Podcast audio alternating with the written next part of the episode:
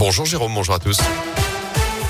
Et avant de parler de l'évolution de la guerre en Ukraine, cette bonne nouvelle en France, avec ce nouvel assouplissement des restrictions sanitaires à partir d'aujourd'hui, on peut enfin tomber le masque dans les lieux clos soumis au pass vaccinal, les ciné, les théâtres, les musées, les restos, les foires ou encore les salles de sport. Exception les transports en commun ainsi que les trains et les avions. On garde aussi le masque là où le pass vaccinal n'est pas requis, dans les entreprises, les magasins, les grandes surfaces ou encore les services publics. Autre changement, un seul test est désormais nécessaire quand on est cas contact et vacciné au lieu de trois auparavant. Il était réalisé à J plus deux. C'est la même chose pour les enfants en classe, des élèves qui d'ailleurs retirent leur masque dans les cours de récré à partir d'aujourd'hui, jour de rentrée chez nous. Le brassage par niveau est de nouveau possible également. La semaine dernière, Olivier Véran a répété envisager une levée du pass à la mi-mars si la trajectoire de décrue se confirme, notamment en termes d'hospitalisation.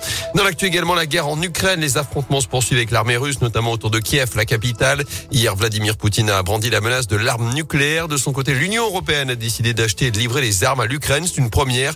Les vingt-sept se sont également mis d'accord pour bloquer les transactions de la Banque centrale russe. Emmanuel Macron tient un nouveau conseil de défense à onze heures ce matin, alors que la France va également porter une résolution à l'ONU concernant l'aide humanitaire en Ukraine.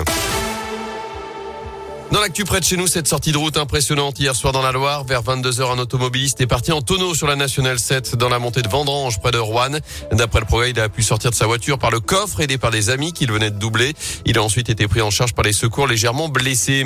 Un week-end agité dans les forêts de Haute-Loire avec cette rave partie sur la commune d'Allègre. Selon le progrès, les habitants incommodés par les nuisances sonores ont appelé la gendarmerie qui est intervenue sur place. Dans la nuit de samedi à dimanche, une centaine de personnes étaient réunies dans le secteur.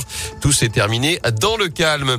À Saint-Étienne, la Cinémathèque fête son centenaire. Il s'agit de la première Cinémathèque régionale à avoir vu le jour en France. C'était en mille neuf cent vingt-deux chez nous, donc à Saint-Étienne, ville riche à l'époque, au sortir de la Première Guerre mondiale. Installée à l'origine sous les marches de l'hôtel de ville, la Cinémathèque se trouve aujourd'hui dans le quartier de Tarentaise. Elle propose quatre cents séances de ciné par an, avec des fonctions qui ont beaucoup évolué au cours du dernier siècle. L'explication d'Antoine Ravard, responsable de la programmation à la Cinémathèque de Saint-Étienne. Il y a trois grandes époques de la Cinémathèque. Donc ce cinéma scolaire qui va perdurer jusqu'aux années cinquante ou soixante-dix dans certains contextes. On a encore des enseignants qui viennent emprunter des films à la Cinémathèque. Deuxième époque, c'est le, la période des ciné-clubs.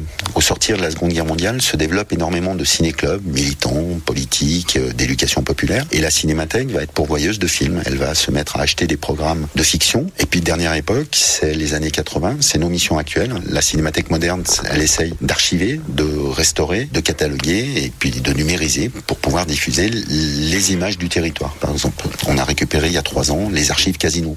Et à l'occasion de ce centenaire, plusieurs événements seront proposés tout au long de l'année, des expos, des séances de ciné en plein air ou encore des ateliers autour du cinéma d'animation.